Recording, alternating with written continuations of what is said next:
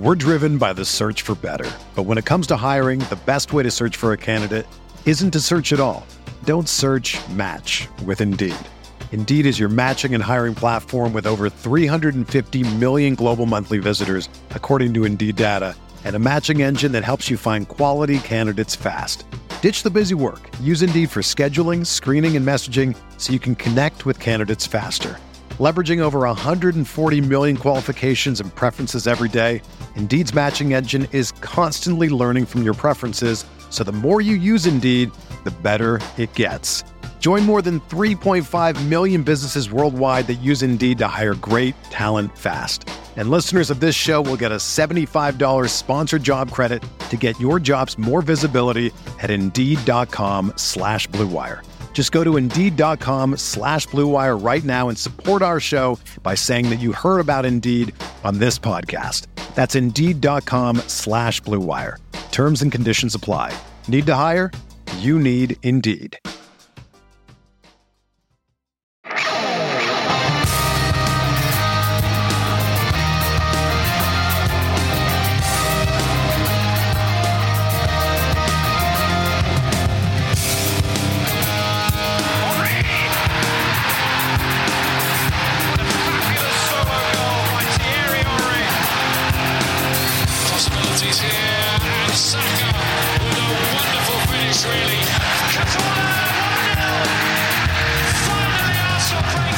It's everybody's favorite time of the year, performance review season. But don't worry, we're not going to do it for us. This is the Arsenal Vision post match podcast. My name's Elliot Smith. You can block me on Twitter, Yankee Gunner.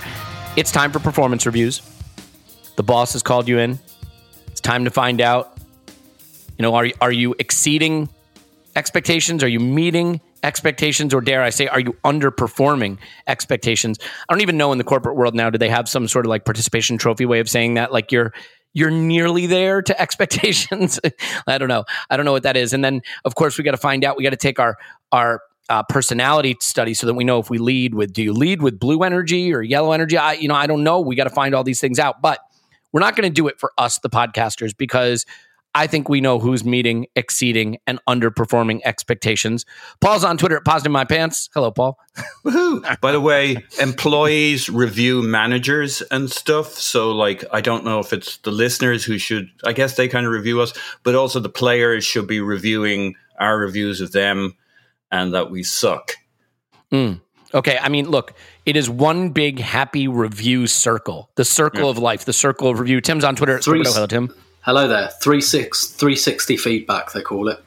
360 feedback. Do you see we have just enough corporate experience on this podcast to get all of the buzzwords out? And the man who's got all the buzzwords, striving, thriving, surviving is Cliving at Clive PAFC. Hello, Clive. Hello, hello. I like that you remembered that. Well done, Sam. well done. You do listen to me, don't you? I do, I do. I have impressed more than one person in a meeting once with that. I said, you know, one of the things I like to think about when I try to consider where we are in the deal cycle is are we are we thriving or are we just striving or dare I say are we just surviving? We don't want to be surviving, we want to be thriving. And some of the players did survive this season, some of them thrived this season and some of them, you know, are leaving.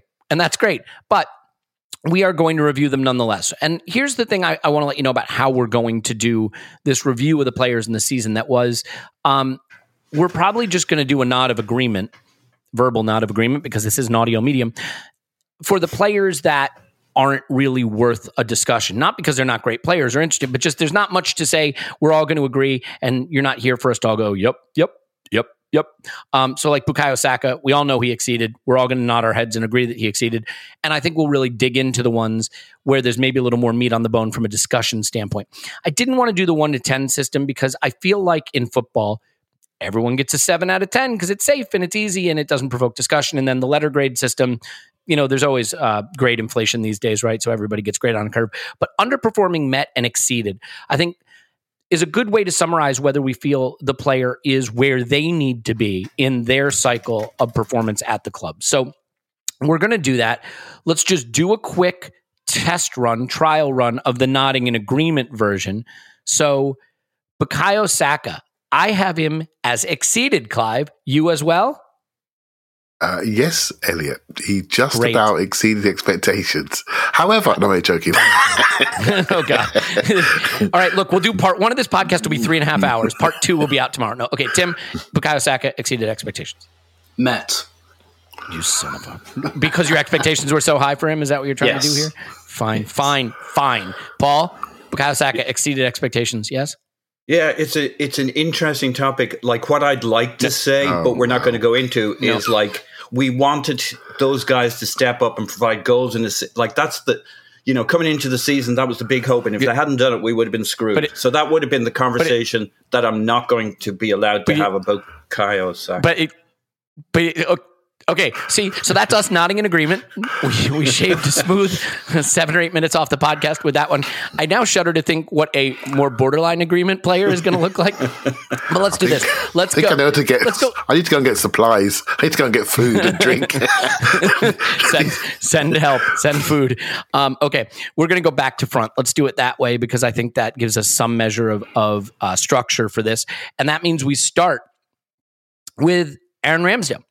And this is one where I think there is at least some conversation to be had, at least for me. What I'll do is I will start with you, Tim, and say, did Aaron Ramsdale underperform, meet, or exceed expectations? And and let's just do this real quick. Let's just say, what do we mean when we say expectations? I don't mean yours. So if you're like, this is a terrible signing, he's to suck, and then he's decent, he exceeded.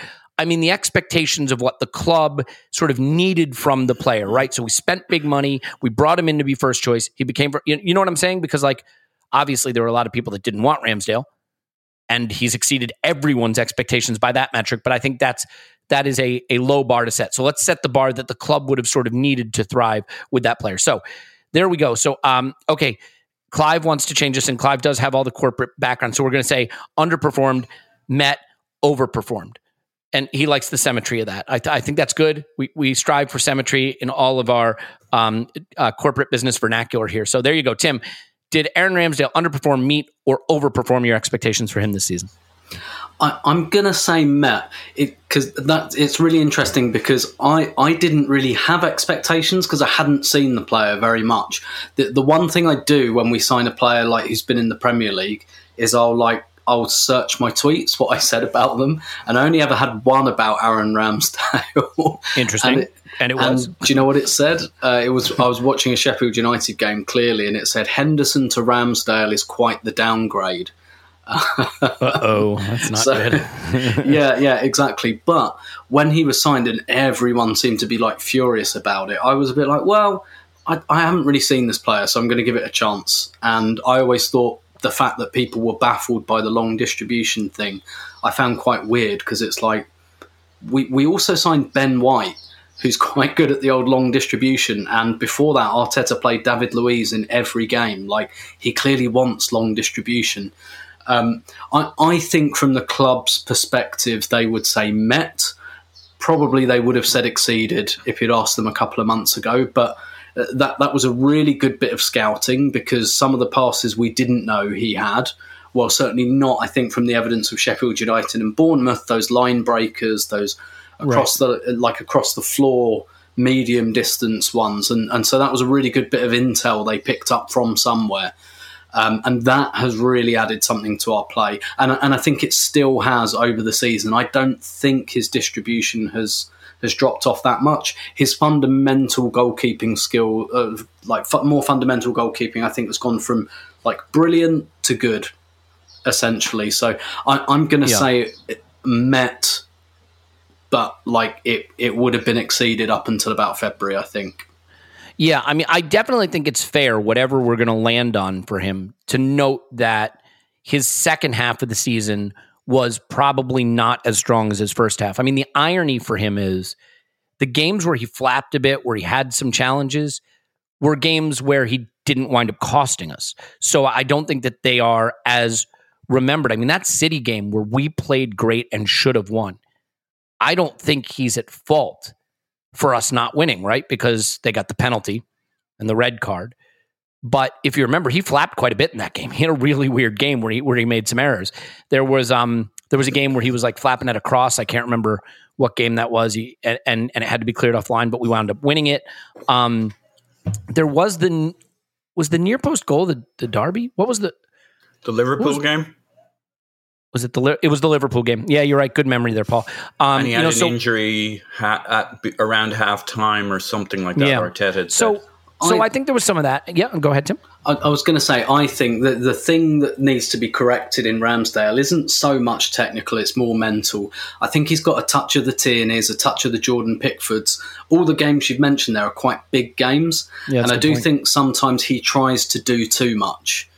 Um, and he just needs to like without losing like the big personality is good but without losing some of that like just sometimes just chill out a bit and wait for the action to come to you don't go looking for it is, is what i'd say Yeah, and, and look, I'm just going to bring this up only because I think if I don't, there will be a subsection of our listeners that will feel that we've let them down. Post shot expected goals minus goals allowed is an advanced metric that seeks to explore how a keeper performed versus the shots that that were taken at them. In, in other words, like so someone takes a shot, the XG tries to model the likelihood of it going in, and then it takes the ones that did go in and didn't go in and, and tries to say, did you outperform that or did you underperform that? And for the season, he lands in uh, for the big five leagues in Europe, the 20th percentile uh, at a minus 0.14 per 90, which is you know it, it isn't great. And and I only bring it up because like I said, there's a subsection of people that will say you, you didn't bring up the data that is there to evaluate keepers. Now, my caveat to that is I don't think the data to evaluate keepers is very good. I think that's pretty clear. Um, I think active keepers, keepers that face a ton of shots, can sometimes look better on the data, not always. Um, but I really feel that for me, I'm going to give him a slight overperform because I think what happened is we went from a keeper who was an excellent shot stopper in Leno to another keeper who is an excellent shot stopper in Ramsdale. But we added the ability to play progressive passes from the keeper forward to build our attack. And during the period where we were very good, Ramsdale may not have been at his best as a shot stopper, but he was electric as a passer. He could clip the ball to the fullback over a defender. He could play the ball to break a line. Like Leno would just tap it to his center back and say, "Job done." And he was one of the, he had one of the highest passing rates in the league uh, last season, one of the shortest distances. Ramsdale did mix it up. Where I started to get frustrated were games like Newcastle, where we got pressed and he just went long. And we discussed it at the time. I think he did somewhat under pressure abandon a bit of the the intermediate passing. But having said that, who was he going to give it to? Elneny, who was sometimes hiding, not making himself available, right? He didn't always have the options to pass to. I see Clive shaking his head in disgust, like literal disgust. I, it's funny, right? If word bubbles could hang, if this was a cartoon, there'd, there'd be disgust over his head. So I'm going to go to him. I have a slight overperform. I think Ramsdale, though, can can continue to grow and develop. He is a young player. He certainly will do that. Clive, express your disgust while remembering I have landed on overperform here. Please, please keep that in mind. Yeah, well, he's he's a developing player, so Yes. that's it. And he's 23 years of age. He has developed massively over the last couple of seasons, and he's developed massively this season. And we've got him. So, from a goalkeeping perspective, he's basically 18. Do you know what I mean? And, and- from an outfield Yeah. player, he's he's really we've we've got him, and he will be England's number one goalkeeper for for many years, in, in my opinion. So, knowing he's a developing player, I think that he, all the things you said have got a, a, sense of truth about it, right? He has some moments where, That's all I does- strive for, to be honest. and uh, but he's, he, let's let's talk about goalkeeping styles, right? He's a front-footed goalkeeper. He's somebody that wants to Yeah. impact Yeah. things. He wants to come off his line. That's why we like him. But number one thing I think that we maybe that's not in the data that we haven't really had is that a goalkeeper wants to form a relationship with his back four, and he wants to play within a unit. And so those guys have got a clean sheet mentality. So although he may have let in some goals, I think we had more clean sheets this season than any other because they had that mentality amongst them. And so the the combination, we didn't just get a goalkeeper, we got a we got a back four for periods of the season, if you know what I mean. And that and mm. we could see that we could see that link. And that, you know, when you're building a team, you want that. You know, you can have many good goalkeepers that roll in. You know, the team that I'm involved with, our goalkeeper and captain ruptured his Achilles pre-season. We had we had eight mm. goalkeepers this year. They were all excellent. Some pros, all excellent. What they didn't have was a relationship with the back four. Do you see what I mean? They were just goalkeepers.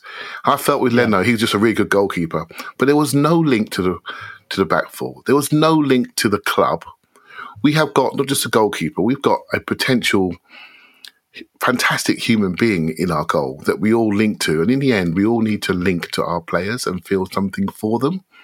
And I think he's, from that perspective, not only has he been really, really good from in the six, although I do recognise there was a drop off for a period, um, he's transformed the relationship between the the fans and the players, and and he's been a great uh, flagship. Is that the right word um, for the connectivity and unity we started to see on the pitch to uh, the stands and down the TV screens? Right. So for me, I never expected that when we signed him, and when we were going for him, I had a little word with James online because I wanted to see what his thoughts were. Yeah. And he said, um, I can say it now because it was all, it was all ITK stuff back then. I can say it now. So, and he said, you know, I was very interested, not just him, but his personality and character. And I had no view of that. You know, I just saw goalkeeper that was, was really good some days and a bit loose in others. And he was so right. Personality, character, bravery, courage. Love it. You know, so he's got a lot of that. So I, I will go with all the, the odd mistake because, and he'll make more and people that don't Oh, yeah. do anything are the ones that don't make mistakes. Right, so I want him out there trying and being brave. So yeah, he's all. I'm huge fan, huge fan of him. Yeah. Yeah. And I mean, again, I really believe, you know, if you look at the top of the game and the best keepers in the game, I mean, okay, there's, you know, it, there are keepers like uh, David De Gea, right? Would you want David De Gea? I wouldn't, because I really think that when David De Gea has to kick a football, it is absolutely tragic to watch. And I think that that impacts the, the ways you can play and the ways you can build from the back. And I, I think it's bad when you have that situation. Um, you know, there are keepers that win you games. We saw Real Madrid prove that in the Champions League final, you know, with with saves. And to be fair, Bernd Leno did a bit of that for us at times. But I do look at the Edersons of the world and the Alissons of the world and the ability to come out and and play the ball and play a little football. And I think that just adds a dimension to your game. And I think Ramsdale showed that he has it. I don't think he showed it consistently the whole season, but I definitely think he showed that he has it. And again, at the age he is, I'd expect that just to develop further. Mikel will get to work with him more. Um, what I really hope, it's funny, you said he's going to be the England number one for a long time. I almost hope he isn't because I think that that can that can be a death sentence in a way, right? Like, I mean, there's so much pressure that goes with that. And I'm trying to think, I mean, I don't know, is there an England goalkeeper who hasn't suffered in their career recently as a result of being England's number one? Eh, I, you know, I have to admit, obviously, I don't follow the England national team as close as I should. the only thing I'd say is it doesn't seem to have made Pickford work worse for me, um, Mm, and it does add value and it does add presence and kind of like the more England players we have in our team, the nicer the referees will be to us at some point. you would like- you would expect, yeah. Yeah, and having a keeper worth seventy million to another club, like I, I hope Ramsdale's great, and he goes on for. We're happy with him, and we keep him for a decade and a half. But if we sell him in five years and he's the England keeper, I'll be okay with that. Yeah, yeah, I, I agree with that. So, uh, Paul, do you have him as um, underperform? I guess. Um, so I think he had a season of three thirds. Oh no. The first two thirds were very good. The last third was showed a little ropiness, maybe a little stress, strain, weariness, kind of falling on. You know, our our defense was a lot more under strain generally, and definitely he was off. I'm going to go with an overperform because he was not supposed to be. We, we say we brought him in as a starter. We didn't bring him in to start to begin with, and he made that very clear. He did not expect he was going to have to compete with Leno, and he he kind of they'd given them the talk, and maybe halfway through the year, something like that, uh, or maybe earlier, uh, his time, and like we lost three games in a row. The club was in the washing machine. This is Yeah. a, an expression I like to use. in yeah, it's something you just came up with. Really Yeah. like it. Yeah. mhm. think it could catch on. And uh, like the club, the manager, this was the that week that Arteta said was the best week of his life, his career, because they all basically had a a moment with Jesus and came out of it. And he decided No, he, to roll. he hasn't he hasn't signed yet. Oh, okay. no, that's this is where you get yourself into trouble. Sorry, that's Jesus. Jesus. Yeah. No, this is Jesus. Different Got it. guy altogether. If we just pronounce all of them differently, Jesus, Jesus, and Jesus, we'll know who we're talking about on our team. And um, Jesus was the guy who could turn Cedric crosses into goals. yeah. Uh, Anyway, keep going. Okay. And so, uh, like, thrown in the deep end was brilliant, right? And ga- gave us a whole sense of identity and confidence from the back. And we rode that to the point where we actually got good at some point. And these, you know, he basically threw the six young guys, he basically said, all right, we were shit, but hang on, we bought six players, give them a chance, give us a chance. We went young, we we took these new young six players in, threw them in with the other young players we already had. Your your Sakas, your uh, we brought you know we had Odegaard, bit of a fixture, but a, a really young guy, and we we rolled the dice with these guys, and they were great. And yes, uh, towards the end of the season, we started to struggle a bit. People got tired. This was a huge move for Ramsdale as well. Like he Yeah. went from Mhm.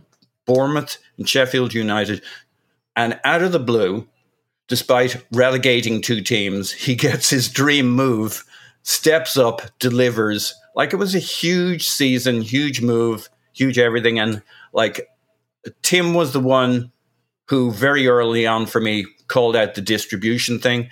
And Ramsdale has given us all sorts of looks from the back that we never had before, right? And short, long chip balls, uh, daisy cutters, unpredictability. Um, and we started to struggle with that late in the season, but uh, I loved what he brought to us and the energy of the team. And that's that synergy, that kind of that uh, uh, thing that evolves within a team, and he gets loads of credit for that, and some of the other young fellows who came in. So he's an overperform for me, even if just on goalkeeping terms, I think he's marginally overperform. And uh, I just noticed what um, I had a note from the last game I saw with David De Gea, as seeing as you were talking about him, and I wrote.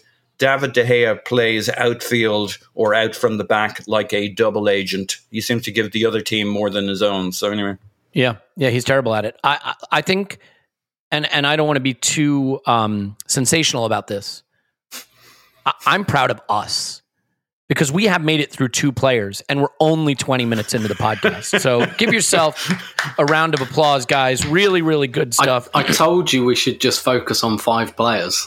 Yep. Well, I did mean, say- we're going to wind up said focusing on on like three players. We, we are, but we're, I mean, what what do you want me to do here? We all nodded at Saka, and then we took twenty minutes on Ramsdale.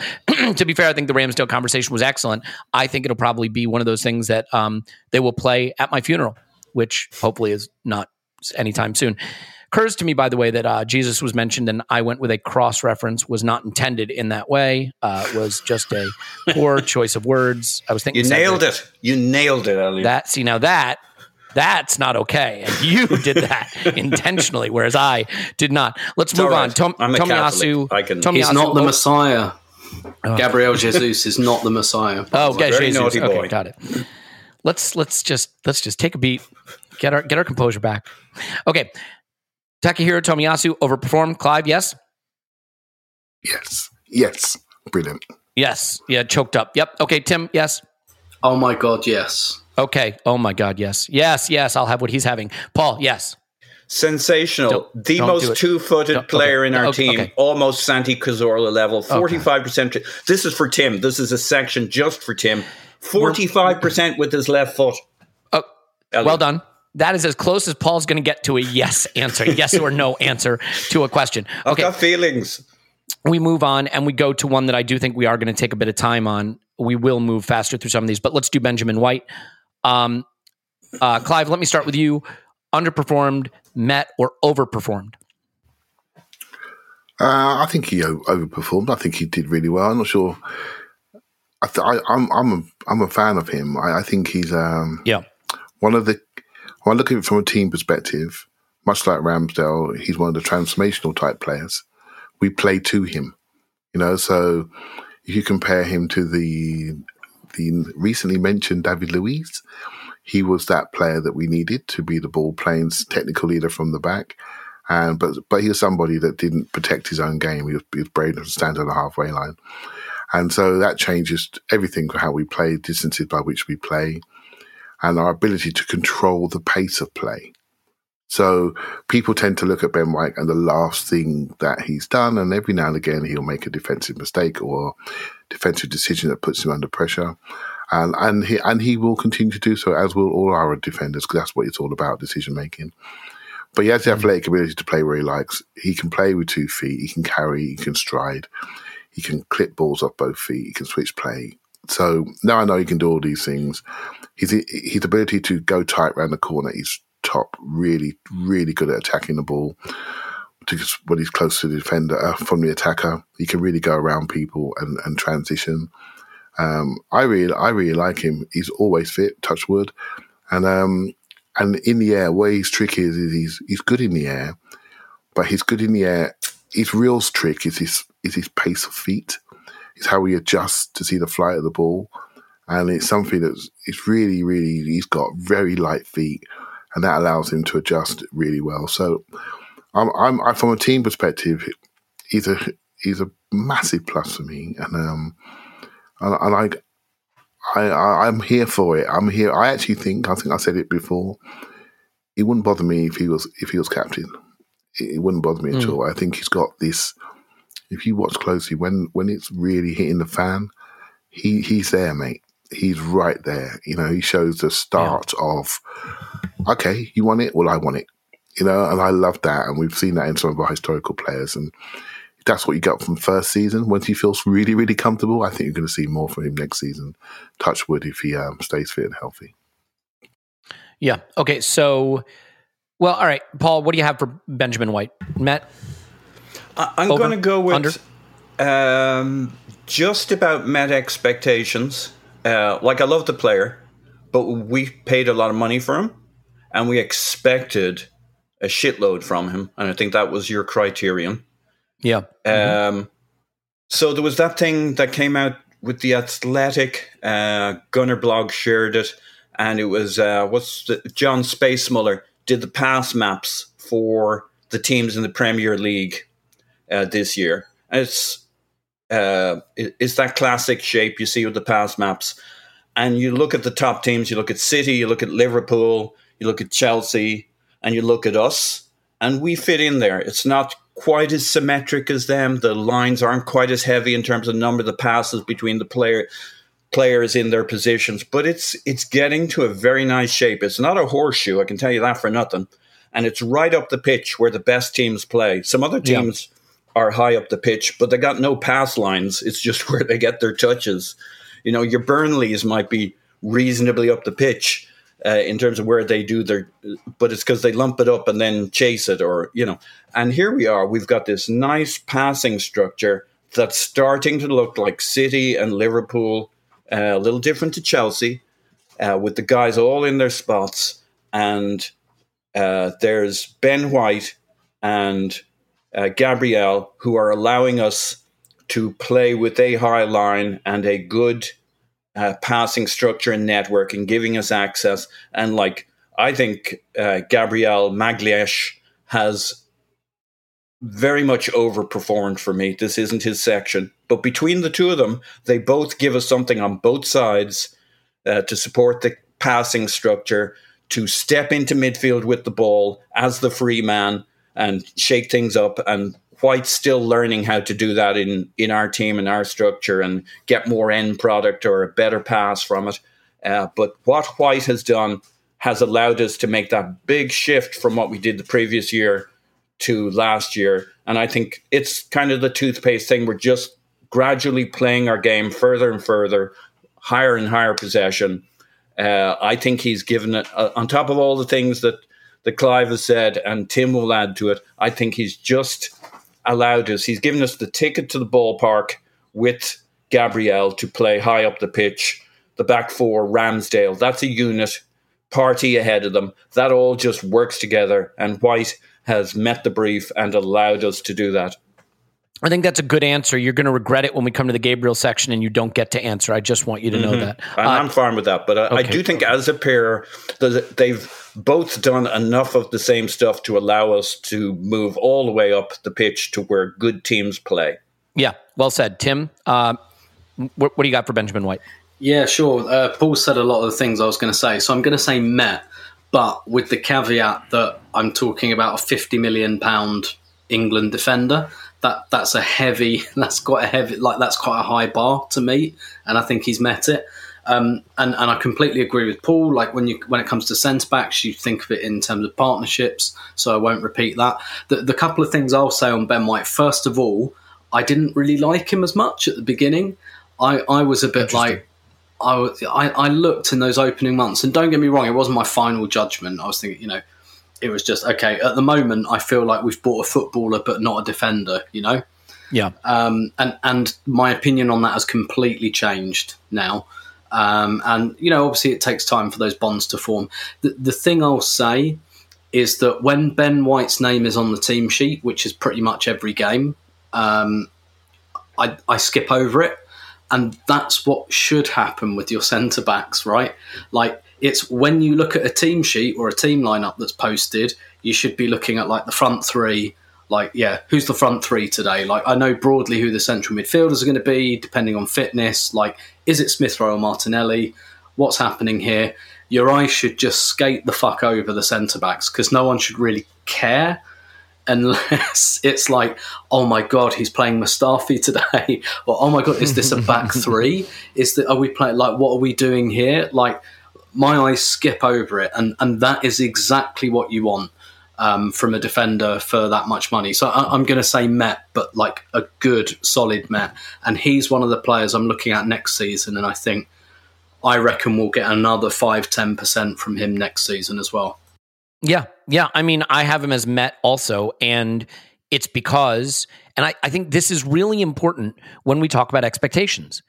Neither Ramsdale nor Benjamin White are some feel good story. They're not. Aaron Ramsdale is one of the most expensive goalkeepers ever signed, you know, outside of the the oil clubs. And Benjamin White's one of the most expensive center backs.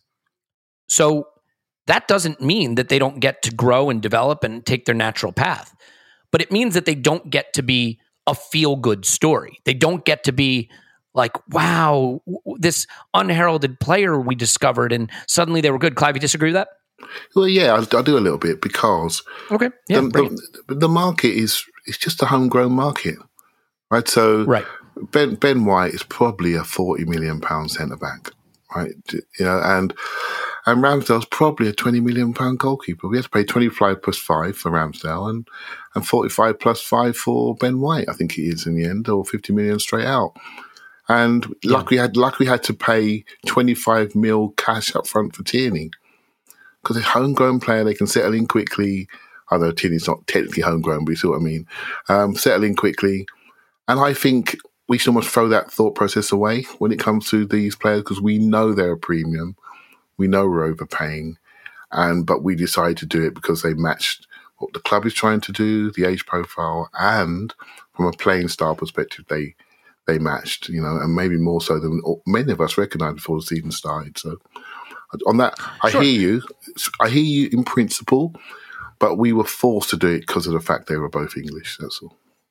Sure. No, I, and and my point isn't that we paid the wrong amount. What I'm saying is Takahiro Tomiyasu was a 16 million pound signing from Serie A who just played at an extraordinary level, and and that to me is how you wind up with exceed. Benjamin White played, let's see, 2,880 league minutes, started 32 games in the Premier League. He was an ever present in a defense that I thought was fine. He he was never a real liability. We got from him roughly what I think we needed to get from him in terms of the fact that we wanted to plug him into the center of our defense and play him every single game and have him be a reliable contributor both defensively and in terms of moving the ball around. And he did that. And he did that. And if you look at his passing stats, there's a lot of 77th percentile, 78th percentile, 80th percentile stuff in terms of progressive passes, passes into the final third, shot creating actions. And I think there's more to come there where he's really elite. Ironically, Clive, our scouting video, I think kind of nailed him, right? Front footed defender, likes to try to poke the ball first action, win it. He loves to carry it. Maybe his carrying is is more impressive than his passing. We did get a little uh, joke at times this season of Ben White's going on an adventure, right? Because he would take that ball and up the pitch he went. I don't think he always knew had the pictures where he was going to go with it. But when you see the way he carries and passes and wins for you know, duels at, in the first time of asking, and you look at the age he's at, I think you see a platform from which a really superstar level defender can be built. I think this season he met the expectations of what we needed from the transfer, and I see more to come from the player. And to Paul's point, which is an important one, I really do think center back pairings. Look, everyone points to Virgil van Dijk, Virgil van Dyke, or Van Dyck. However, you you know what, whatever name you got to give these players, you do it. But that's kind of like pointing to Leo Messi and being like, well, he's not this. Like sometimes you have to take the the the unique example out of the equation because once you start to compare to players like that, you lose any kind of rational basis for evaluation. Center back pairings to me are pairings. Koscielny and Mertesacker worked. But Mertesacker had clear liabilities. He needed some of the things Koscielny could do, and vice versa. Gabriel and White works. And so I think it's important to look at it in that context the way Paul did. Paul, you had your digital hand raised in our little uh, recording software here. So uh, may I ask you to say a final word on Benjamin White, who we all agree um, could have had a better season at the end, I think. And I don't think anyone can disagree with it, not even Clive. He could have finished the season more strongly if he didn't have the Love Island season in his mind. If he wasn't already thinking about filming Love Island, I think he would have finished a little more strongly. But aside from that, excellent season. Go ahead, Paul. Yeah, I want to say something about Ben White by saying something about Aaron Ramsdale and oh, goalkeeper valuations.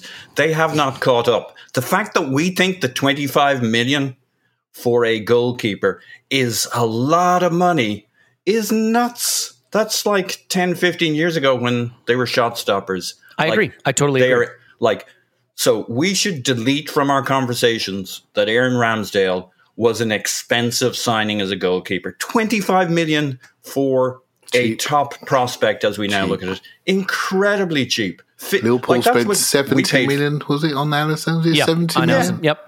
Yep. We bought a centre and- and back, look at Chelsea. English, same age, 50 million, but we think 25 million for a goalkeeper who gives you all these things, hopefully, is a lot. It's nuts. No, you're, you're right. nuts. Not to mention that from a wage standpoint, when you what you pay him then is manageable mm-hmm. versus what you're paying. I mean, United yeah. are paying De Gea, or you know what Chelsea. Ha- I mean, when you think about what Chelsea have just thrown away, flushed down the toilet in terms of keeper money, it's insanity. They finally found a really good one, but my my God, they they went round the bend to get there. So Yes, you make a good point. I'm simply saying that based on what the market is for keepers, when you spend that money on a keeper, uh, you are saying we're going backwards here. You're, you're saying yeah. they're going to play. Okay, They went around the bendy to get there. literally, yeah. Okay, uh, let's. I okay, I, I want to just nod in agreement over Gabriel Magalhaes, but I'm not sure I'm going to get that from people. I'm going to say Met, and I feel like we could probably move on if we all agree he had a good season and he met. But Paul's shaking his head, so we're not going to get that agreement. Uh, Paul, uh, give, look, give me give me I gotta- one minute on where you are with Gabriel Magalhaes. I'm going to give you 10 seconds. Like, we didn't know if he was a starter or if Arteta thought he was a starter the season before. And he had some injuries and, like, you know, but, like, as a Cl- Clive, hold the nod back there. Like, don't come at me with that violence. Uh, he's shaking his head a little bit. Uh, like, Clive knew, but lots of us weren't sure. I liked him but I needed to see. Like, I think they've been a great centre back pairing this year, and Yes. that's an overperformance okay, in some senses, right? fine. Let's go overperform then. You fine Uh, with overperform, Tim? I'm I'm fine with that. I, I don't have a huge view. I, I think he's been good. Yippee. Yeah, he's good. He's a bruiser and go- he's look, I- fast and he's physical and he brings in like the, I love him and he's brought the other part of the game that some people didn't think he had.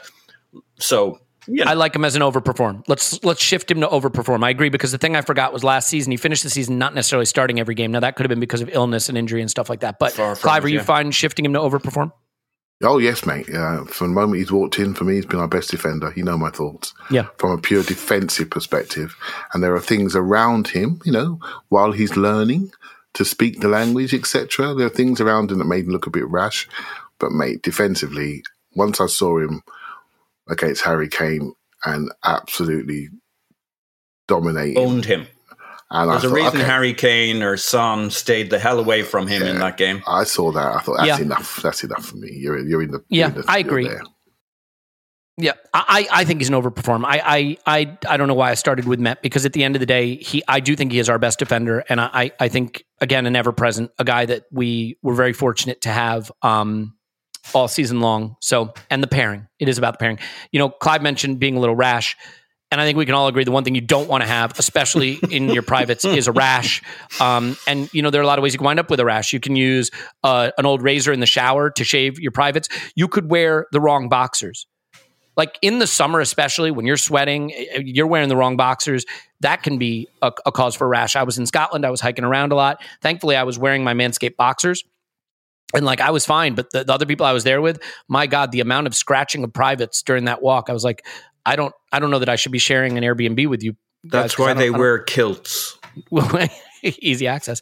Um, okay, so basically, obviously, we're talking about Manscaped, as you know, at this point, and and what I can say is that they have these amazing boxers, these these these wonderful, perfectly fitted boxers. They have a, a, a, a, I mean, there's no polite way to say this, a pouch. They call it the jewel pouch, but like it, they're just fitted. They're comfortable. They're high performance boxers. They're breathable. Um, you're, you're going to love them. And again, just another fantastic product from Manscaped, along with the Lawnmower 4.0, the best electric trimmer for below the waist grooming. It's got skin safe technology designed to trim hair on loose skin, long battery life, wet, dry usage. Uh, you're going to love it. Please, please give these guys a chance. You're going to love what they do for really a, an important part of you. Take take better care of the important parts of you, and they will take care of you in return. Get 20% off free shipping with the code uh, Arsenal Vision. Isn't that our code? Manscaped.com, promo code Arsenal Vision. Yeah, that's right. 20% off free shipping with code Arsenal Vision at manscaped.com. That's 20% off and free shipping with the code Arsenal Vision at manscaped.com. Once the Boxers 2.0 are on your body, you will never go back. Now, as cool as that is, there's even more that I can tell you about here. And I, I, so I just look, sometimes there's like copy and I'm supposed to read it and I have to read all the stuff in yellow or I have to read the stuff in red. And sometimes I'm like, just let me say my piece here because AG1, the supplement from Athletic Greens, I love it. I use it every day it has been a transformative part of my daily routine. I'm not taking these gummies loaded up with sugar. I'm not feeling um, the. I have like major gut issues, just where. I, I would be in discomfort throughout the day. AG1 is not just vitamins, but it's also probiotic and adaptogens. It has been great for that that gut. You know, it's that biome right in there that you got to keep healthy for energy, for concentration, for focus. All of these things I find that the AG1 has made a big difference. And some people lately have been saying, hey, I think your hosting is going well. And I'm like, it's not me, it's the AG1. So I'm telling you, this stuff is great. And just a few things you should know it is lifestyle friendly. So if you're looking for something you can take every day that's keto or paleo or vegan or dairy free or gluten free, this is it. Uh, about the cost of you know a, a fancy coffee per day, over 7,000 five star reviews.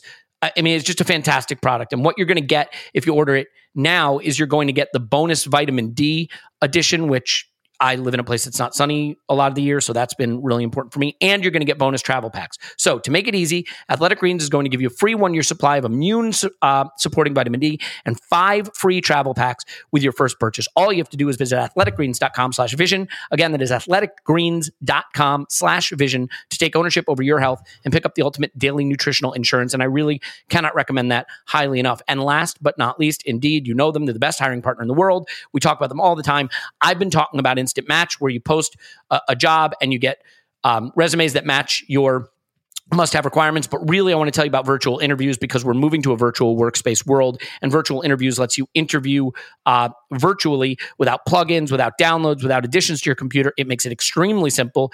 You're going to get better candidates. And remember, Indeed is a place where if you do not get those must have those candidates that meet your must have requirements, you don't pay. So, I mean, it really is about as good a value as you can ask for. Sign up for Indeed now and get a $75 credit towards your first sponsored job, plus earn up to $500 extra in sponsored job credits with Indeed's virtual interviews. Visit Indeed.com slash Blue Wire to learn more. Claim your credits at Indeed.com slash Blue Wire to learn more. Indeed.com slash Blue Wire. Terms and conditions apply. Need to hire you. Need Indeed. Clive? Is that enough of that? Indeed. Indeed. I, I, will tell you that uh, because we are striving to go long on every single player evaluation, I strive to go long on the reference to the sponsors and wonderful people that keep this podcast afloat. So thanks to them and thanks to you for tolerating that. Clive is dropping knowledge in the WhatsApp chat. I don't have time for that. I do have time to talk about Kieran Tierney. We're going to make it through the back four in this episode. You know what? I'm going to make an executive decision. Monday's episode is going to be defenders and part of the midfield.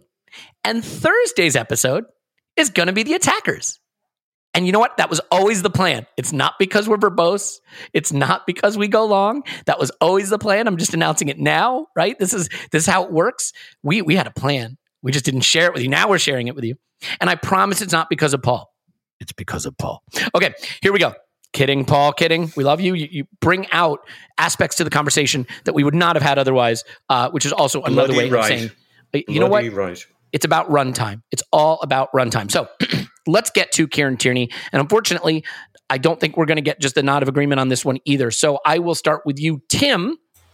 Yes. Underperformed, met, or overperformed? has to be underperformed um, just because mainly because of the injuries.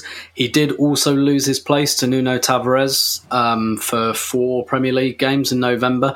To be fair, I think that was more about Tavares than him, and I don't think that was ever going to be any kind of permanent. I think it was just Tavares played well for a couple of games, and Arteta wanted to keep him going, which is fair enough. Um, I mean, I will say it's maybe a bit harsh because I think he was asked to do something quite different um, particularly when Tomiyasu was out and he was asked to kind of hold back a little bit um, in his game. And I think he did that well Yep. enough. And that shows that, you know, he's a good player, he's versatile, he's one of the guys you can trust to ask to do some, something slightly different, which you can't do that with every player. Um, like nobody's asking Cedric to tuck in and try and be a centre back, even like you know, like a third centre back, even though he's thirty, because he can't do it. Whereas Tierney's one of those guys you can go, okay, this isn't your natural game, but you're good enough to do it, and he is. So, but even with that, I just think again getting injured at um, a crucial part of the season.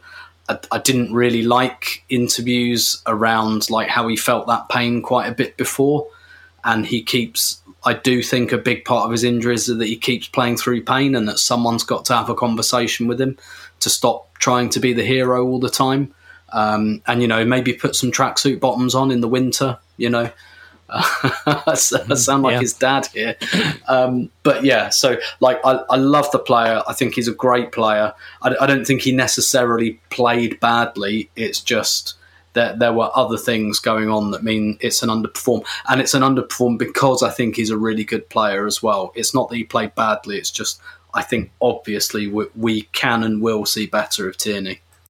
Yeah, I, I think it's interesting because, and, and I'll have him as a Met because I think the expectation is that Kieran Tierney's going to play well for portions of a season and then be absent for portions of the season. And he did that. And I just think that the real debate about Kieran Tierney isn't whether he's a good player. I think he is manifestly a good player. I mean, is he is he Robertson? I don't know if he's that good, but he's not far off. But the problem is, if you have a player who's good and plays half a season, you don't have a player. You have half a player because you need another player who can match that level for the other part of the season. And not just match the level, but match the style, right? Because when you're a Mikel Arteta and you're playing positional football and you have very specific requirements of your players, the player that is your first choice, his backup has to be able to play in the same way, or you can't play in the same way. And so we're going to come to Nuno Tavares, who I think is an excellent player in his own right in some ways, but he is never going to be Kieran Tierney. They are never going to be the same. And so that means even if Tavares brings his level up to where we feel really confident in him, and Clive's already there, then when Tavares is playing, you're playing different football than when Tierney's playing. And I think that is a challenge. So for me, I have Tierney as a Met. I think when we played our best football, ironically, often without Tomiyasu, it was Tierney who did such a nice job, as as Tim referenced, being able to give us what we needed. Not to mention that Tierney likes to overlap. He likes to be an, a, a, a front-footed fullback. But Granit Xhaka was his left eight. That created a difference too, right? The, the right back gets to play with the Odegaard Saka wing. The left back had to play with a Xhaka and Martinelli Smith Rowe wing. And not to knock any of those players, but it's a much different dynamic. So I love what Tierney did when he played. I don't think he's perfect, but I think he's solid. But if you have half a player, you have no player. And that is a problem for me. If I was Arsenal, I would be looking to move on from Kieran Tierney. Because if you can't have a 30 game Kieran Tierney or a 32 or 33 game Kieran Tierney, I don't think you want him. I just, and I know that's harsh. I know that is harsh.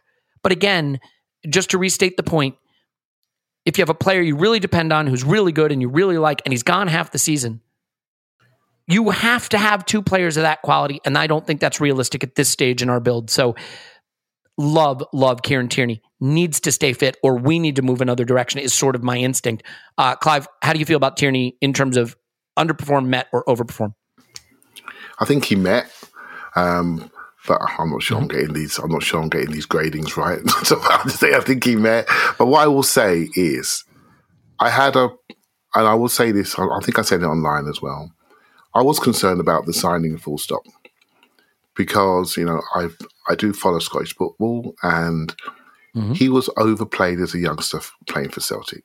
He has lots of issues around his pelvic area and they played him. They played him. They played him. They played him. They played him. Yep. And these injuries are not a surprise to me. And I got in a bit of, you know, there's a few people that follow me that said to me, come on, Clive, you've got to give him a break. He's not even signed yet. Rest of it. And I- But I just sort of know, you know, I know from previous experience, you followed his career since he was a kid. He's had injuries and he's played a lot of football injured. And he is a hero guy, right? He plays through the pain barrier. So that was the problem. When he signed for us, was he he wasn't fit when he signed. Remember? He wasn't fit when he signed. He just had the hernia, right? Yeah, so so that was Yep. a problem. That is so when it comes to him as a footballer, I think he's great. You know, I think he's great. He's multi-positional. He played in the back three, back five. He can play wing back. He can play in in a flat back four. He can play third centre back. When he plays for Scotland, he's Robertson's equal and more. Right, so the talent's not an issue. Health is the issue. Right, um, and if you look at our last two seasons, we have had an issue around the left back spot that potentially has cost us Europe twice. You know, and um, Well said. and it has. It cost us the, the Europa League final. You know, Man United were, im- were imploding, so who knows what that really did cost us. And this year, you know, what are we talking about here? You know, we're talking about someone playing in pain and then sort of popping their leg in the gym. What are we doing? Know, grow up, grow up, duck out of friendlies, look after yourself. Do you know what I mean? And uh, it's important stuff, right? It's important stuff to a lot of people, and these are the fine margins by which we are judged. You know, so I love the player, but I, there are things around it which I have concerns about. So footballing wise, yeah, he's he's, he's top, right? He's he's up there. Um, but everything around it needs to be refreshed, and he needs a good look at himself. Tim, I don't know if you remember back in the day when Robin van Persie was quite similar.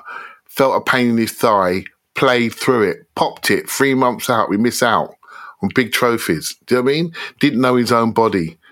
That stuff bothers me. Get hold of it, listen, grow up, mature, and make sure you're available because it's a part of your job description. Do you know what I mean? So, um, so yeah, footballing wise, I'm cool. The other stuff, grow up, son. Grow up and let's let be there, be present for Arsenal Football Club. Yeah, well said. Um, Paul, you want to finish us off on Kieran Tierney? Yeah, I think he's uh, a solid underperform. I, Interesting. obviously, I- Okay. Mhm. I love the player, so that's not the question. But this season, like even when he was fit, the discussion was largely about why is he not playing well. Now you could. There, there's nuance to it, and my personal feeling was we changed the system. We were comparing him to how we played when we played horseshoe football, and he was all of our attack, or his wing was. And now we have a much more varied game. We balanced it out. Tierney was doing much more kind of partnering, support, defending, while we kind of worked it up the right wing with some zigzag, clever football. You know, we were very playing it up through the middle. Um, so, like, while he was fit, um, there was a big debate about was he having an off season or not. So, I, like, I thought he was fine. He was okay, but it certainly wasn't a standout season. Um, and we he was he was playing a bit more. He was kind of like a bit like Xhaka. He was playing more of a role to provide a platform for other people to shine or not. So it was okay. Um, but compared to previous seasons, what we expect, and then like one of his strengths is is putting in crosses. He puts in great whipped crosses. We've yet to have the player who can take advantage of them in the center, so that that doesn't play to his strengths. But you know, he, he didn't find. He was big on the City goal, uh, where we went one up against City at, at home. Like that was his run that kept brought it in towards midfield, crossed it to uh, Saka for the great goal that set us up. So he had his moments within the season, but his job is to be around for the final third of the season, and the guy has to look. Part of the problem with football is the incentives are wrong, and I ho- uh, I apologize to my Scottish cousins in Gaelicism or whatever it is, but I'm delighted from an Arsenal standpoint that Scotland are out of the World Cup, not just because he won't be playing, but I hope that really, really hurts Kieran Tierney that for the second season in a row, he's missed out when we needed him badly at Arsenal. And he wasn't there when Scotland needed him. And Do you mean he- to sort of teach him a lesson about how to take care of his body and be sensible? that the most important thing he can do is to make sure he's there when it matters. Yeah. and that's a skill too. That uh, all that stoicism, all that uh, as this, uh, I never really thought about that, but all that playing in the cold with no tracksuits. I mean, it's admirable and shit, but who cares? Uh, uh, I love it, but not nearly as much as I love you being available when we Yeah. played Newcastle, Brighton, uh, Crystal Palace, Southampton.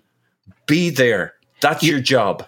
You're not a hard bastard if it leads to you having muscle injuries. like there's nothing like I love that you want to wear shorts and shirt sleeves in the cold, but if that means that you pull all your muscles or break all your bones. Yeah, we, we don't know. I really that do link- love it, but Can we just clarify I that I- I'm link is not clear? Yeah, I just want to make sure. No, no, of course, of course not. That, that is me being playful. Um, okay, to, to be fair, Clive knows a lot about football, so I think I think we can lead with it. I think that's our lead. Yeah, by the way, for those of you who are here for Darwin Nunez content, like I have nothing to say about Liverpool adding a hundred million pound striker. Like if you want to go listen to the Anfield Wrap, like be my guest. What I will say is if you want to see why it might not work out, Clive and I did a scouting video of Darwin Nunez on our Patreon. And yes, he's fast and big and strong and pretty and scores and shoots. What was the downside again? Oh yeah. Um, trapping the ball and passing the ball. I think there may be some questions there, but to be fair, Liverpool don't actually trap and pass the ball. say- They just t- tackle you, run into the box, and let Trent Alexander Arnold put it on your foot to score. So that may work out just fine for them. You were going to say, yeah, Clive? I was going to say the context by which we scouted him was the context by the way Lacazette played. And we were looking very closely at link up Yeah. And Liverpool, well, then, he also plays left a lot, right? So, Yeah, Liv- left channel. So, Mhm. yeah, I think Liverpool will get him running one direction. Do you know I mean? And he won't be coming back to his own half like Lacazette playing left back, right? So I think he'll be fine. Well, to be fair, I don't know if that was the plan or if that was just that Lacazette couldn't, you know, make it. Uh, you know what? Let's not do that. Let Let's not do that. The man has moved on, and and we thank him for his service. Okay, uh, as we round the bend here, let's let's give you the the chance, Clive, because I think you feel the most passionate about this one. Nuno Tavares underperformed, met, or overperformed. Uh, I think he, he, I think he met for me. Um, but he's a seven million pound player. So if I go back to your earlier criteria, he probably overperformed. He played over twenty games for us, and but I think there's a lot to this player that people are. Um, well, basically, we've got a wing back, haven't we? That's what we've got. We've got a wing back that sometimes needs to play as a fullback, and the fullback skills are not as good as the wing back skills. The wing back skills are extraordinary. The fullback skills are, are to be developed. You know, we've done this before, by the way. We've done this with Kolasinac, who was voted the uh, the German wing back of the season, we brought him in as a fullback, right? So, um, Yeah. and we all know what happened there, right? So, so that's that's the summary, the easy summary. Um, I do think he has a lot to work with, and and I can't get away from that feeling, right? I don't think he gets run past by anybody, and he ran past anybody he wants. So one on ones he's fine, but it's one on ones in what areas of the pitch. If he's in his box close to his goal, the concentration levels are not not that great, right? So if he's outside of his box, concentration levels are good, right? So so I think it's just a he just we have an incomplete player. But I do feel some of the the analysis is, is so it's so I don't know. I just feel it's like it's almost like it's it's like it's like light and dark. It's just like no, that's it. He's nowhere near it. He's miles away. Blah blah blah. I'm thinking. Yep. I, I, I I'm looking at it. I'm thinking maybe I just look at football differently. I'm thinking, yeah, he's not perfect. Flipping hell.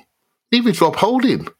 Do you know what I mean? I don't see the I don't see the same light and dark analysis there. Do you see what I mean? There are things that Rob Holding does brilliantly well. There are things he, he, he can't do and never will be able to do. Do You know, and I can say that when Yep. he's 26, 27. With Nuno, his first season, they, these, things, these things can be taught. You know, some of, these, some of these things can be taught. And the game plan can be shifted to highlight his primary positive skill sets rather than play him in situations that um, that really do make him, you know, show his weaknesses, shall we say? So, my view is imperfect player, interesting player. Is he is he a, is he a stare? Is a go? That maybe that is a question even. But for me, I just think some analysis is so light and dark that I, I don't think it's valid for what he's actually done. And someone just sent me something actually, a guy called M.I. Rage. I think I'm not sure I'm getting his name right, Twitter name right. And he sent me the statistics between Nuno and uh, Tierney. And Now, I'm not someone that judges purely on statistics, right?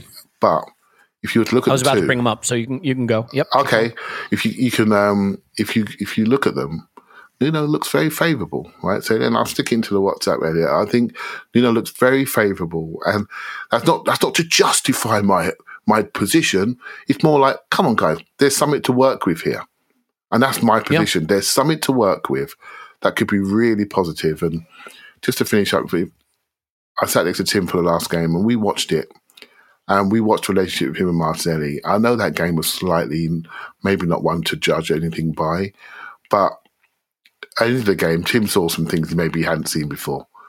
And and I think there's, in the end, much like White and Gabriel, there's a partnership that could be developed there really easy with the intensity, defensive intensity, the ability to move, progress, go forward. One's 21, one's 20. I mean, I'm just I'm just not ready to write people off at that age. I'm just not ready to write people off. That's just my view, really. I mean, it, it is interesting when you look at the data because you start to see some things that stand out from him. Um, progressive carries, dribbles completed, touches in the. I mean, he's 97th percentile for touches in in the penalty area, the, the attacking penalty area. 83rd percentile for progressive passes received. He is a front footed fullback. I mean, we, we see that, we know that. He's in the 87th percentile for aerial duels one. For example, Tierney is only in the 24th percentile. So you see that physical power. Um, much better at pressures, much better at interceptions. Now, there are things that he needs to learn. Just the standard positioning for a defender, how to engage as a defender, and and I think concentration, which by the way, a guy named William Saliba probably needs to learn that too. But what I will say about Nuno Tavares, who I have as exceeded, is that this guy hadn't played. We he played more games this season at top level than he had played in his career previously, and we, you know, we. One of the problems with football is it's a low event sport, right? There's very few events that actually affect the outcome. Nuno Tavares had a couple of high profile errors that affected the outcomes of games. And I think both the fans and maybe Arteta really, really uh, emphasized them in their analysis of him. A couple of games where he cost us. I think the Liverpool game is one, right? If I'm remembering correctly. Um, he had one more game. I'm not remembering. He had an error, and and as a result, that has come to I think define the way we think about him, and that has meant that we've lost some of the things that he did well. And I actually think he is a player who physically, in terms of his tools, in terms of what he can be, is very exciting. And he's probably right about in the area of his development where we expect him to be. He played more than I think we would have wanted him to play. But when you're Kieran Tierney's backup, that's kind of how it works. I, I like this player. And I think that there's something there. But I think, you know, sometimes when you're 22, pushing 23, you're on the brink of being a fully developed player. But if we're going to give like an Eddie Nketiah the excuse of he hasn't played much, he's just starting to break out, he's a late developer, we have to give it to Nuno Tavares, who hardly played at all as a professional until this season, really. So, Paul, you want to come back on that and give Yeah. your ranking Yeah. for him or performance review for him? Yeah, I think he's a an underperform. Interesting. Okay. Why? We wanted a fullback that we could play when Tierney wasn't available because Tierney wasn't available a lot. Yes. And Nuno Tavares did not provide that. I, I get you. Yeah. I mean, well, Arte- so the funny thing is, did Nuno Tavares not provide that, or did Mikel Arteta Nuno, yeah, no, no, not look, trust we- him Yeah. enough? You know, But it doesn't really matter because he was hired for a role in a team that plays a certain way. Yeah. And Arteta doesn't dislike the person. He got yanked against Nottingham Forest not because of high profile errors. I mean, what were his high profile errors? No, that was just Forest? positioning and placement. So, but all I mean, well, Yeah, he wasn't playing the game. It- it- it- so there's a really good interview out there where he talks about that, and Yeah. he, he says himself he wasn't at the level, and his motivation wasn't right. And look, he's a very talented boy. We saw that, and yeah, uh, it really stood out when we were at the Everton game. Uh, the partnership with Martinelli, what he brings, the the threat he brings when he cuts on a diagonal infield. There's loads to love about Nuno Tavares. Uh, but my he, when we looked at the six players we signed uh, during the la- the summer transfer window, he was the guy I thought there was the most risk with because he was kind of last minute. It, it felt like we got about seven or ten million left in the kitty. Who can we get as a left fullback to fill in who has potential but might be a bit raw? And he's very raw. Um, he's a very young fella, and I don't mean chronologically, I don't mean age wise. When you see that interview, you realize there's a world of difference in terms of how mature he is at this point. Um, and like we're we're talking about sending him on loan, and I think lots of people think, "Ooh, a loan would be good for Nuno Tavares." We're looking at left full backs, um, Yeah. and it's not that he doesn't have talent and ability. We've seen that. Well, uh, and like I think the thing that bothers, well, one of the things that would bother me is in the Everton game. There's this bit where he passes to their player for no reason I can understand. Like nothing much is happening. The game is in reasonable shape. He's got a kind of almost a rondo of players around him he can pass to. One of ours, one of theirs, one of ours. Nothing's really going on, and he it's a seven yard pass ahead of him, and he passes to their guy, and I'm like, did a pretty girl just walk by? Did somebody just say his sandwich is ready? I'm like, I've never like, okay, other players do it too. And I just think his focus is not where it needs to be yet. And he just might be one of those players who kind of, he doesn't even know why he switches on and off. And like, he has ability, he has talent, he has physical gifts that are to die for. I agree with Clive, he's a really interesting player. And yet I can absolutely see why, if we, why we would get another center left fullback and send Nuno out on loan for another year to develop the maturity, adapt, transition to playing in, in England. There's all sorts of reasons why I fully understand why he struggled to some degree in the, in his first year and why I would have high hopes for him in the future. But I think he'll always have a bit of the mentals in terms of focus, motivation, seriousness, hmm. and he might need a year or so. And in terms of expectations, we didn't. It can't be expectations if we think we might need to send him on loan for a year, and I Yeah, can see maybe- why we would. maybe this is actually a topic for when we do Mikel Arteta's performance review at the very, very end of all this, because And Edu's.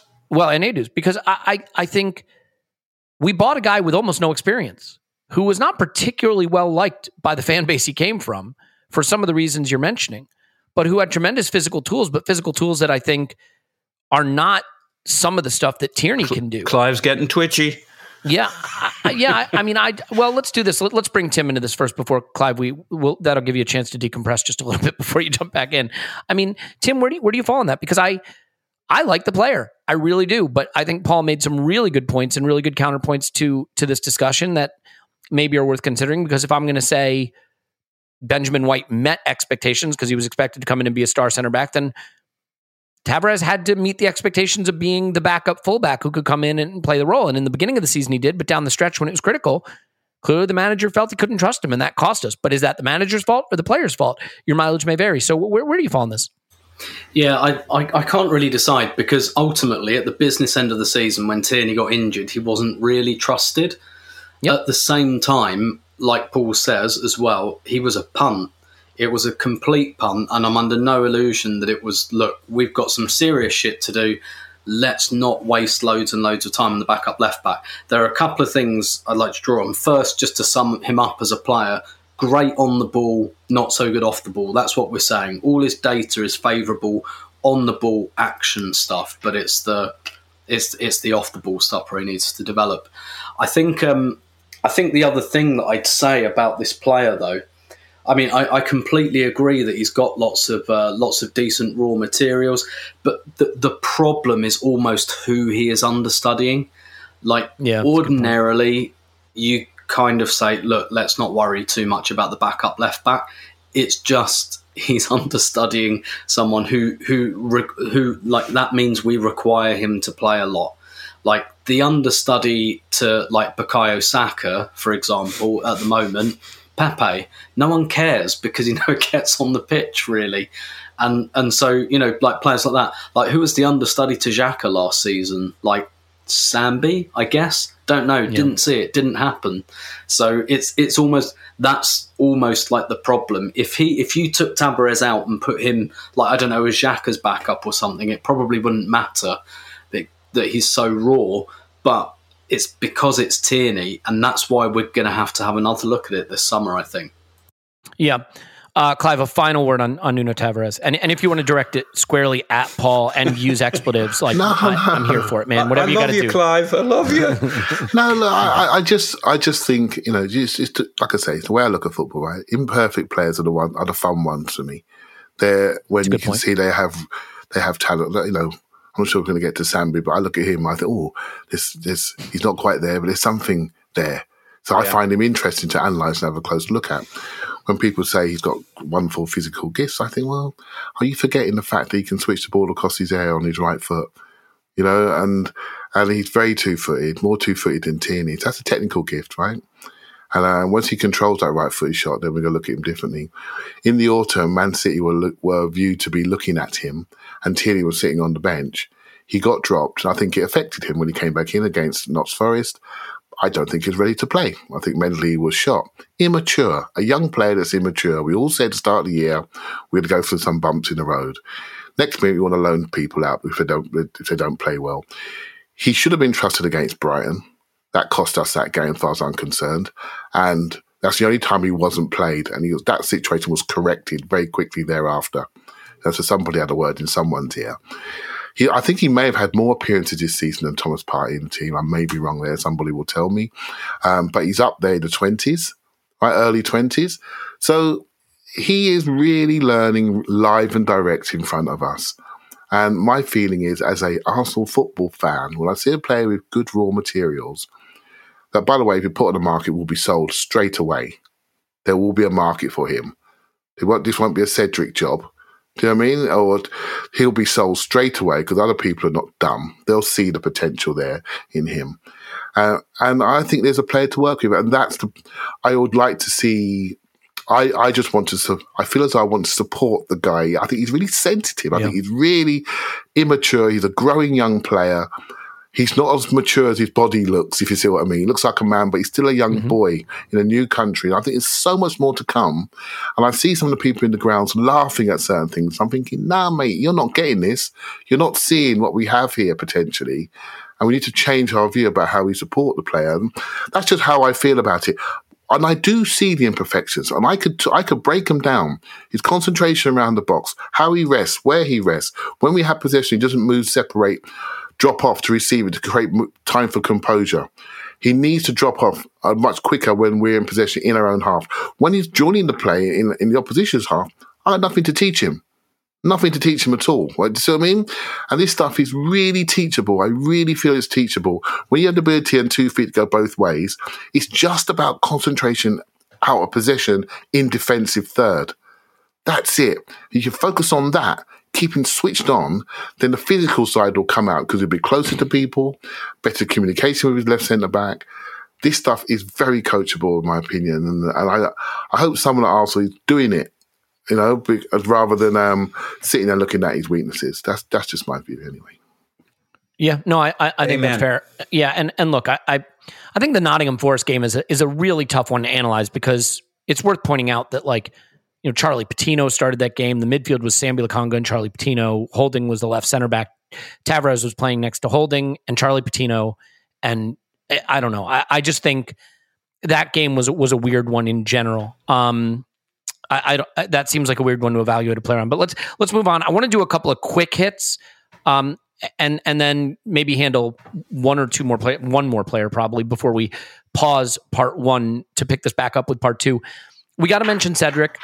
I'm going to make a statement on Cedric, and then you know if if you guys want to dig into it, we can. I, I don't think it's necessary. I think what I would say is Cedric just about clinging to the bottom end of Met expectations for me, which is he played quite a bit. It didn't prevent us from being able to be okay. Um, I think we really played to cover his flaws. We let him go forward and play a little more advanced, which meant we had to hold Kieran Tierney back. I think the game Cedric played meant that the left wing was just, you know, not functional. He is not a very good player. And I mean, he he panics to get a cross in when he's in the attack. He had some games where we carried him acceptably and he played okay. Overall, not a player you want to have to use, a player we did have to use, and we just about got away with it when we did. Obviously, obviously, obviously, there are a couple of games he should not have started, and we all know what they are. So, I, I mean, I guess it's underperform, right? Because we started this show by saying you can't say he's a crap player and he played crap. So I think he's crap. So I guess underperform the expectation of being a guy we could use and stick to our principles. But I'll let him cling to the bottom end of Met. I don't want to go into a deep, deep dive on it, but Paul, do you have do you have anything that we can say quickly about him? Um, look, I, I think against big teams he really struggles, or against a really strong winger. You know, your uh, what's your man at uh, Man United? Who, who who's the Elanga? No, the other who- Sancho. who Sancho. Sancho, yeah, yeah. Oh, so yeah, Sancho roasted him. Yeah. Uh, I kept thinking Mancho, and that's not right. It's He's sort of boy, Sancho. Boycho still, but will become Mancho, I think, eventually. Yeah. you know, if he's really got his hands full, or Zaha, right? They really, he's really, and, and the problem with the Spurs game was he was up against Son and he was doing too much, and he's a little fella, and he's his heart's in there, and he's you know he's like those are the games where where that stick with you.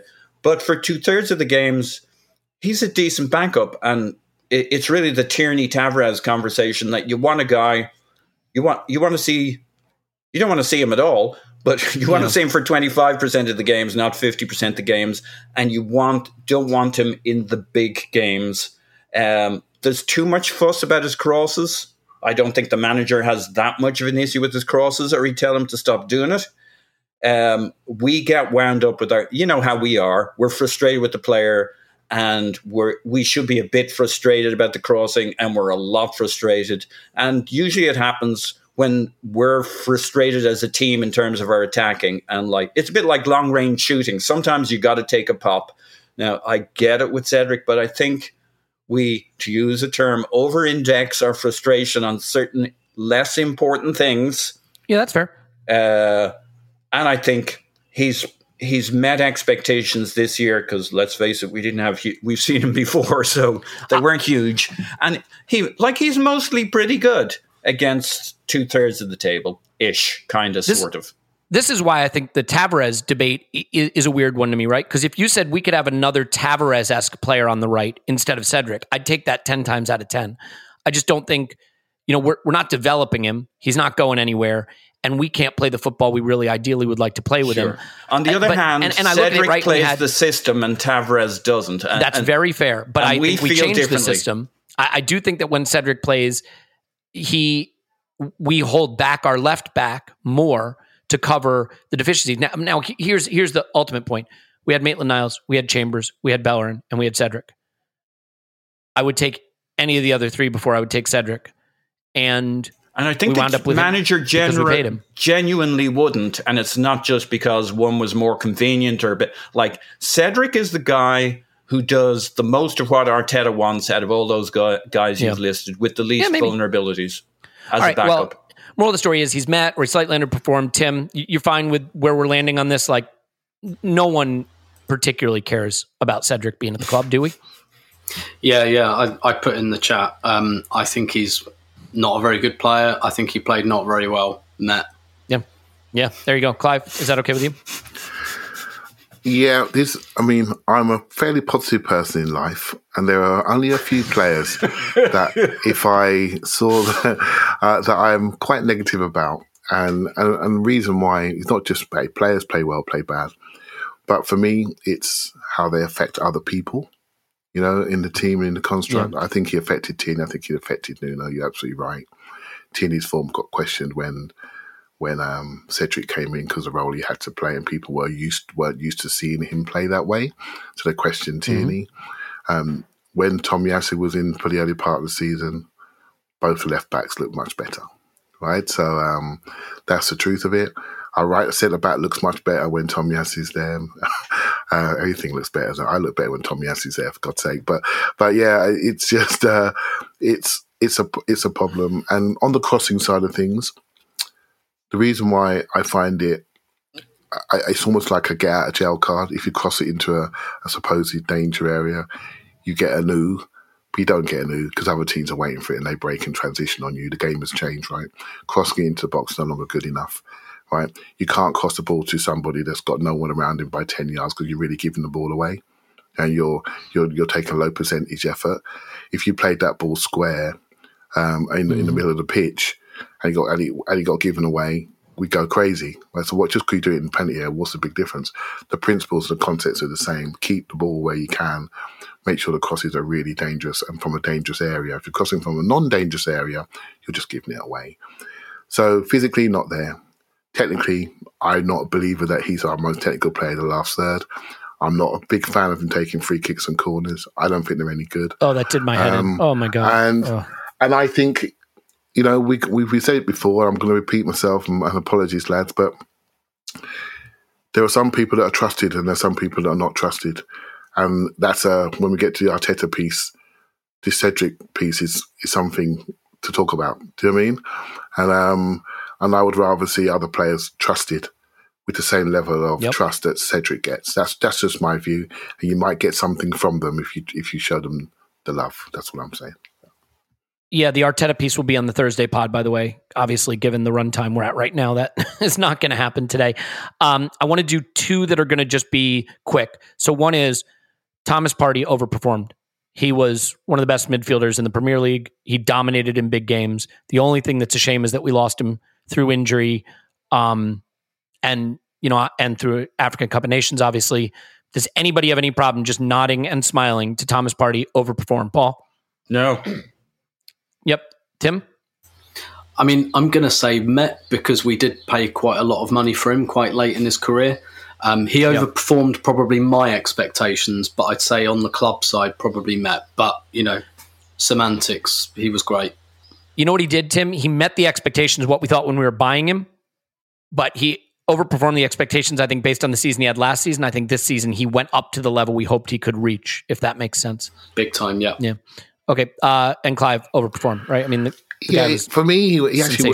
I, I'm, I've been a big watcher of him for many years, and well, since the first time we played against him, basically in the in the Europa League semi final, when he was fantastic on that game, and when they were down to ten men. Yeah.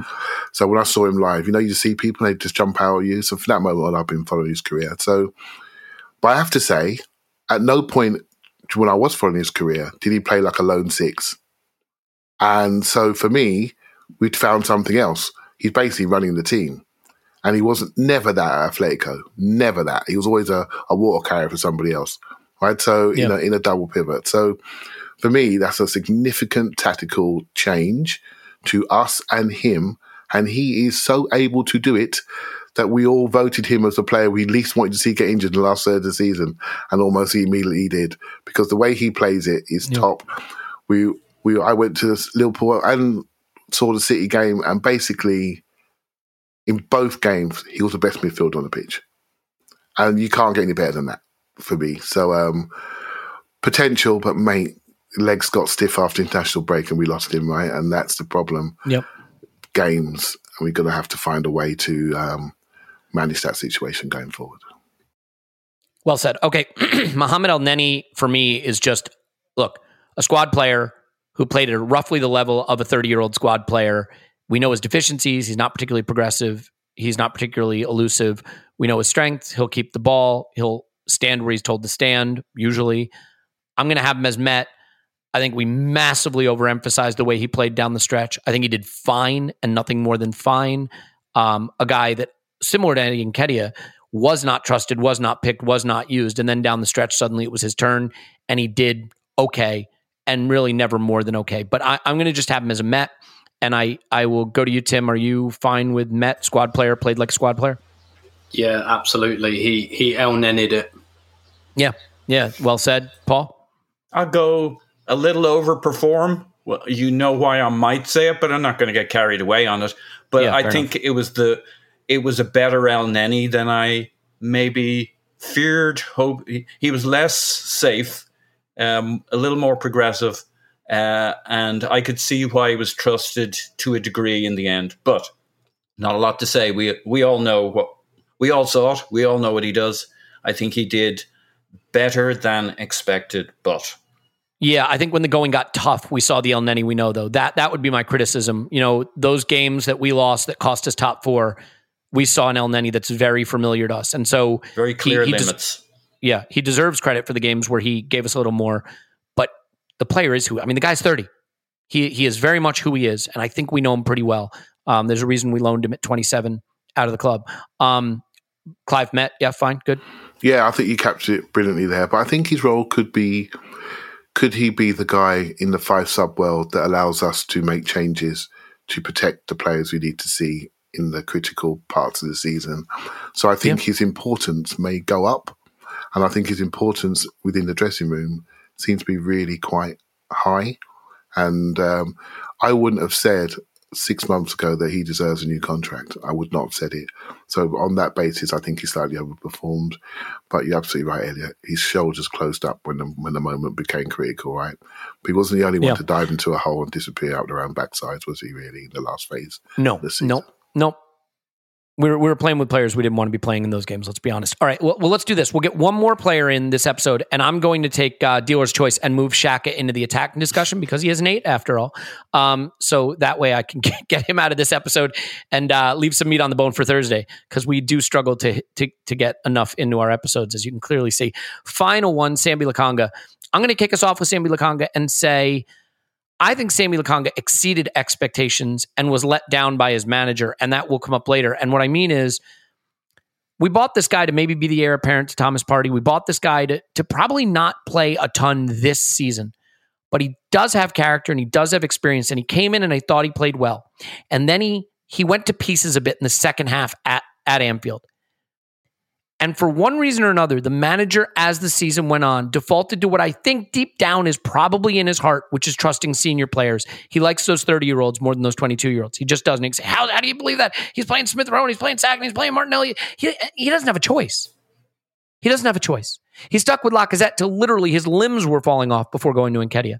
He likes the young players, but when the rubber meets the road, he picks the senior players. And Sambi Lokonga, in my view, never did anything wrong that should have seen him fall out of favor as much as he did, other than away at Anfield. No, by the way, a lot of people are going to have those kind of days away at Anfield. So, I mean, I I like the player. I think there is more in there than we extracted, and that's on us. And I think had we gone to him instead of an Elneny, had we gone to him in the run, I think we we could have gotten more. And and again, I don't want to say he was flawless. I don't want to say he was perfect. He came in in that Brighton game when the game was already sort of lost. I thought he looked good. Um, I'm going to say for me, he overperformed and was let down in terms of the opportunities he got. I guess it sort of depends on what the club thought they would get from him. And to Paul's point, what he said with Tavares, I guess applies here, which is if the club bought him to be X and he was less than X, even if that's Arteta who decided that, it's still an underperform. But for me, I like this player. I think we have we have undervalued him and underrated him, similar to Tavares, due to a couple of high profile moments where he he crumbled a little bit. Um, I think there's a lot more to come from him. Tim, I'll, turn it over to you. What do you have for Sambi Lokonga? Yeah, sure. Like that Brighton game, we asked we're talking about Elneny playing well in the stretch. We didn't ask Elneny to do what we asked Sambi Lokonga to do in that game. Yep. I, I've got him pretty solidly as a Met because um, I don't think this was a punt like Tavares, maybe a semi punt on potential, but I think there, there's more there that they think, okay, not 100% this player is going to be world class, but there's enough there to work with. And, and I do think that's kind of what we saw.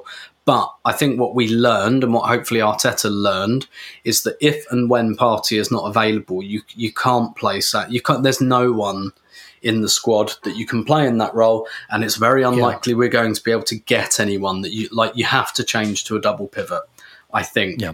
And you know, maybe next season, if Partey's out, it's a Xhaka Tielemans double pivot, and that feels a bit more comfortable. You're not going to be asking either of those players to play on their own there, there though, and they are good players who have a lot of international football experience as well. So I think we've just got to um, accept the fact that Partey is a unique player in the system. Cross our fingers and hope he stays fit.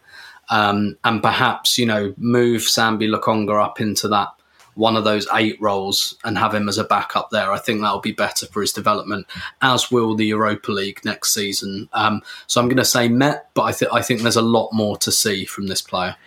Yeah, and and it's tough, right? Because he started 12 games in the Premier League and he and he played about 1,300 minutes. He had 19 appearances. If I told you going into the season that's how much we'd use Sambi Lokonga, I think you'd say that's that's good. That's probably even a little more than we might have thought he would start. You know, we'd hope for fitness, which would mean he wouldn't start as much. But so much of it was front loaded early in the season. And so we sort of lost the chance to really get to know him better. But when you look at the data on who this guy is, an 87th percentile passes into the penalty area, a 76th percentile passes into the final third kind of player, a guy who is, you know, good on on the ball carrying side of things. Um, I had that up here and it's just eluding me right now. Um, 92nd percentile for shot creating actions from passing in open play. I, I think they're saying they're 86 percentile in successful pressures. In terms of who here we go uh, progressive carrying distance 96 percentile total carrying distance 94th percentile. Elliot reads numbers off a spreadsheet very very fun. Progressive carries 95th percentile. I can keep doing this all day long. Um, my point is I, I think he is the type of midfielder that arsenal should be developing a lot more than like an Elneny who's not going to thrive in any of those categories when we get to arteta we'll discuss whether this player should have been used more but I, ju- I just like him. Paul, I, I rate Sambi Lokonga, and I think it's a shame we didn't see more of him in the second half. Yeah, uh, and we probably got it the wrong way around due to circumstances beyond our control when we needed Mm-hmm. him. Uh, we had, you know, we had Partey injuries early on. We had Xhaka injuries early on. Uh, we needed somebody uh, like even that Liverpool game you mentioned. The first half he was really good considering it was Liverpool, uh, and then he kind of hit a wall, fatigue or whatever, and started. He became a gaffe machine. But there was a, Yeah. s- there was a point, a kind of a clear point where he fatigued. Uh, I think he's a great player in in making. This was supposed to be a transition year, and we ended up using him a lot early on. It should have been more of a ramp up as the season went along. We can talk about the Arteta thing. I like a lot of managers lean into experience. Like Yeah. we all love Conte, but we forget all, he only wants experience, right? He Yeah, I o- don't love Conte for that reason. yeah. But but everybody, you know, everybody's like Conte's great. He doesn't want to see a player of Sambi's experience in his team in the strip. Like the Spurs that beat us by two points was a v- more and more experienced team as the season went on. So, but that's a whole other conversation. I love Sambi. I think he kind of performed to overperformed because I had high expectations of him. The main issue with Sambi is he ha- he has a bit of the Charlie Patino. He's a young boy, kind of still. He has that bouncy run. You know, he hasn't run into that the force in midfield. I think he handles himself pretty well. But if if I'm an opposition midfielder, I'm thinking I can run straight through that guy yeah. and he, he needs to spend the summer in the gym basically. Uh, Yeah, I think he's a little bit overperform. I- Like uh, Uh, you can't fault him, you just can't. I, I would say that he never really got to play much during the period where we kind of started to figure it out a bit. Good and football. you Yeah. could say, well, that's that's because he wasn't playing and someone else was. And and I take Tim's point, like no one could do what Thomas Partey did for us. And building a system that depends on that, you have a massive single point of failure. I just I think there's a lot more to come from him, I guess, is a point. Clive, I'll let you finish the podcast with your thoughts on Sambi Lokonga. Yeah, I think there's something that, was, that we're missing a little bit here. The Thomas Partey that that does his role. Not only does he do the role from a skill set perspective, but he does it with a level of authority. and seniority, right? Of a, of a man that's played for many, many years at the top level. And then we put Sambi into that role, and we didn't give him Xhaka next to him. We gave him Smith Rowe for the first half of that game. So you do that role. And by the way, we're going to not only give you that role, we're going to give you less authority next to you. You know, and I thought that was really bad. You know, I thought that was really bad because then we're now exposing the player that we're not sure what you're going to get, right? So, but much like us, the club are learning about the player. They said that maybe he's a six, maybe he's an eight. I personally feel he should be developed one up. And that's probably why Elneny's got the contract to allow Sammy to develop an extra another year to develop. I think it's a very smart move rather than go out and buy. And I think he will develop, and I think he'll get more authority. He'll have more presence on the pitch, just like we all grow and develop authority as become older in our roles and our jobs and in our lives. You just mature, right? And that's all he lacks is maturity, and there's nothing else. What I do, what I do like about him is, um, he's got a sense of leadership about him, and he's not afraid of the ball. So there's a certain freedom by which he goes looking for the ball. And that's a good thing. You know, a midfielder that hides from the ball is not what you want. He's got freedom and he's, and he's, and he's quite good at problem solving in there. Right. So again, it can be polished. But again, I look at him and I say, I look at Nuno, I think, I look at the both of them, I think, oh, you've got something there, you have. And, and they haven't costed what they haven't cost the earth. And they're potential much bigger players if they can be coached appropriately and given the the environment by which to develop. So, yeah, I like him.